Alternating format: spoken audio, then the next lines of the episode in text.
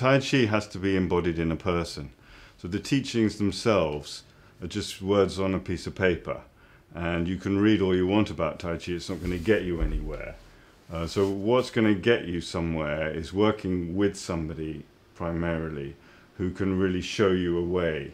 Be- because the information itself, although it's important, it's a person is more than half of it is that is to do with a relationship and it's uh, it comes from having a teacher who has really looked inside themselves who knows how their body works who knows about emotions who knows how their mind works and who has developed through that self-knowledge a level of spiritual awareness that becomes then a possibility for the other person which doesn't exist without the teacher.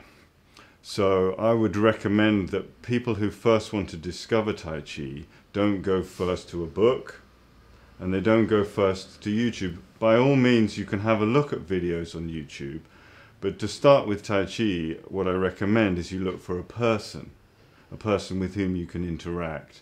And Tai Chi is developed in that way, that it's a system with a teacher and a student, and that's how Tai Chi really works. The most important basic element of Tai Chi is that it's always done uh, standing up, and it has a very specific posture.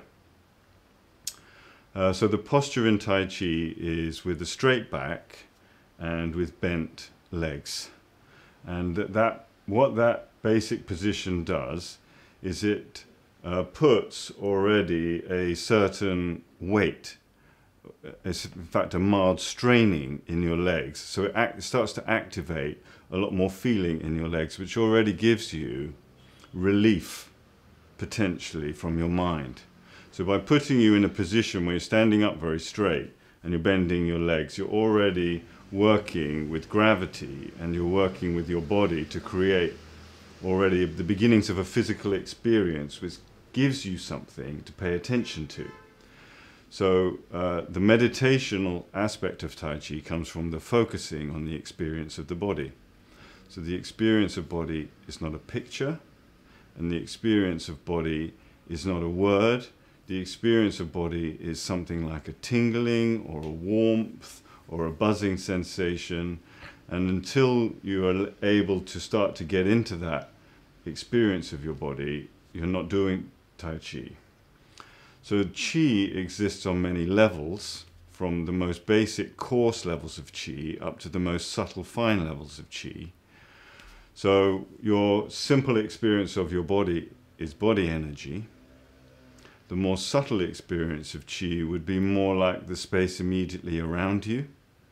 So when you feel somebody comes into your space and you notice that makes you feel different, somebody standing close close to you. That's an energy effect. That's because they're actually in your energy field. And then Qi goes up to the most subtle level, um, which takes some time and sensitivity to really experience. But uh, intuition would be an example of a very subtle level of Qi. Uh, that when you're experiencing your body, you cannot at the same time be thinking. So either you have a choice at any one moment to be in your thoughts or to be experiencing your body. And you can't do both at the same time. So when you set aside time to practice Tai Chi, you have that clear intention that Tai Chi is in the experience of your body, and that as long as you're feeling your body, your mind is not interrupting you. Uh, then what's happening? That then you started a process. So you started a process at that point of uh, noticing how much your mind jumps in and wants to interrupt you all the time. And uh, that initially can either be enlightening or it can be frustrating or it's possibly both. So you, then you have a distinction. Okay, I now can distinguish between when I'm in my body and when I'm uh, not, and when my thoughts are distracting me and interrupting me. So then you started training yourselves. Um, the the difference with Tai Chi is that you're learning a very specific sequence of movements. So the specific sequence of movements uh, give you something very clear to focus on and pay attention to. The movements themselves are slow, so, so that is also encouraging you to calm down, slow down, and focus on what you're doing. And as I mentioned already, the standing up straight also puts gravity in your favor. So it actually helps uh, for uh, chi really to move more into your body because you're standing up rather than if you're sitting where you're, you're not using your body. So you're actually, when in, in using your body, you're encouraging uh, your body to work more. You're giving yourself more to pay attention to, so it makes it easier to feel it. The, the area that's um, then the unexpected area is that when you come into your body, uh, you also start to notice more your emotions. You may either notice that you've got a lot of emotion, or you may start to become aware that large parts of your body are blank or inaccessible. So that in the process of starting to experience your body, you then uh, come into that field where you may start to get some insight and experience of your emotions. There's two practices which I do daily. I do three practices daily. Uh, I do shaking and breathing. Uh, so shaking, if I was going to shake my hands, I'm just going to shake them like that. And in shaking my hands, in moving them, I'm confusing a little bit my sense of knowledge of where they are. So all the time I'm shaking them, my nervous system is trying to work out where they are. And they're moving so fast. And now when I stop, they're buzzing. And everybody has this experience. So when you shake your hands and then you stop right now, like my hands are tingling. And so that, for, for most people, they can experience that on their own right now. You shake your hands and stop. That's the feeling of your body. You're not trained generally to feel your body. You're only trained to notice your body when it's in pain, when it's doing something wrong. The tingling is the pleasant part of your body, which your mind just discounts. So practicing shaking is a very good way to uh, give you uh, a little bit of movement to start to experience your body more. The second practice um, is standing. So every day I do standing practice. Um, standing is a specific Tai Chi position so to practice standing, it would be best for somebody to show you what position to stand in. It doesn't take long to, to learn a position that you can stand in. Standing is, is a meditation and standing is an energy practice. So it's just like, for your mind, it's just like sitting, except you're putting your body into a different position uh, and you're creating uh, a greater polarity in your body in a standing position where there's more chance for energy to move through your body.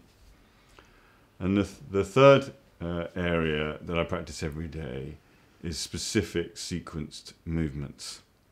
Uh, so the form itself, the Tai Chi form, is a very specific sequence. And when you learn a sequence, you're learning to move your body in an orderly fashion in order.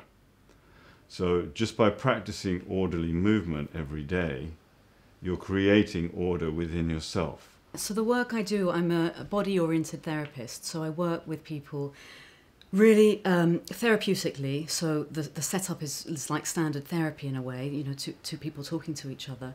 But my focus is always um, on what they're feeling in the present moment in their body. And one of my aims is to help people be able to connect to what's happening for them physically and emotionally. And because, of course, our emotions are in our body, you know, that they're not in our mind, um, it's essential for someone to be able to have a sense of their body, to be able to connect to the, to the blockages.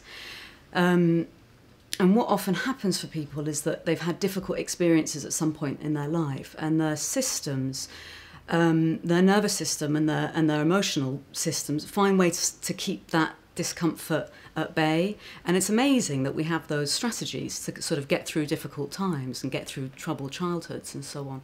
But often our bodies stay in a kind of freeze state. And that means that it's really hard to access any kind of emotional any kind of emotion really and to have a real sense of connection to our bodies so a lot of my work is about helping people um, depending on the different experiences they've had, quite gradually connect to their bodies and begin to access their emotional life again. Because often, if, if someone's gone into a kind of freeze or a shutdown to protect against difficult feelings, Uh, it's very likely they'll end up depressed because it's a very flat space. It's it's you're keeping out negative feelings, but you're also keeping out joyful feelings. You, you've just lowered everything so that nothing can really get in, and so it, it's a quite gradual process of helping people begin to become aware that they have a body, and then feeling safe enough in their body to want to connect. A lot of people don't really th- even think that they have a body in a funny kind of way. And then they also don't really um, necessarily want to connect to it or know how to connect to it. So that's quite a delicate, gradual process. And, and you know, Tai Chi, yoga, gentle movement, mindful walking, all of these things really help people to begin to develop a relationship with themselves in a deeper way. And I want to just ask you about somatic uh, Therapy. Therapy. Um, can you repeat what it is and, and then just give us a short description? Yeah, so somatic experiencing is one of the techniques that I work with. And it's a technique that, that looks at how the nervous system has responded in um, a situation of overwhelm or, or trauma. Um, trauma is a kind of big, scary word, so we often use the word overwhelm. It's, eh, eh, eh, trauma can be seen as anything that has overwhelmed the body, the, the emotions, and the nervous system. So when that happens, um, you, know, the, the body might go into fight or flight. If there's been a threat and um, fight isn't an option because they wouldn't win the fight, for example, or um, flight isn't an option because they couldn't get away in time. Um, freeze happens, which I was explaining earlier. Um, and the nervous system looks very calm and kind of shut down, but underneath the surface, it's revving with a huge amount of energy. And this is often what's behind anxiety: is huge amounts of old fear that's in the nervous system that can't find a way out. So somatic experiencing is one of the techniques that works really well with this kind of excess old adrenaline and fear, and helps the the the body begin to process that, feel safe enough to process that. Um, and it also, a, a, little bit like what Tom was saying, is really about bringing the awareness to the body and finding an equilibrium there and, and not, um, in doing that, in being more embodied, the mental thought processes that can be so torturous begin to lessen what often happens with people that are anxious um, or people that have suffered trauma is that they have a very small window of tolerance. So so they they get um, very agitated or they go into dysregulation or panic or complete shutdown, depressed, freeze states very very easily. They don't have much resilience. So one of the ways of, of working with that, well, the main ways I, I feel that are, are helpful are um, doing things that broaden someone's window of tolerance. That's the aim, is finding a way to make the window of tolerance bigger. And there's lots of different ways of doing that, which is amazing, thank God. um, the most important that I always say to people, and the thing that you know I, I, really, really believe in, is anything that helps you come into your body, because your mind at this point is not going to help you it, it just creates more suffering. It's very difficult to, to get oneself out of anxiety thinking through it. And depression, we go round and round in loops and we don't get anywhere. But if you can come, again, like Tom was saying, you know, if we're in our body, we can't be in our mind as much. So anything that helps someone come into their body, um, preferably if they're suffering from high anxiety in quite a gentle slow way. You know i wouldn't say running on a treadmill for 30 minutes but i would say gentle tai chi uh, a very uh, an embodied walk in nature. Restorative yoga is brilliant. Um, any anything that that helps you come out of your mind and into your body regularly will build your window of tolerance. So body scans are really good. You can get lots of them online. You can get recordings of them. Um, 10 minutes spent doing a body scan. Yes you might go into your mind every five minutes but come back to the body. Gentle shaking or movement in the morning.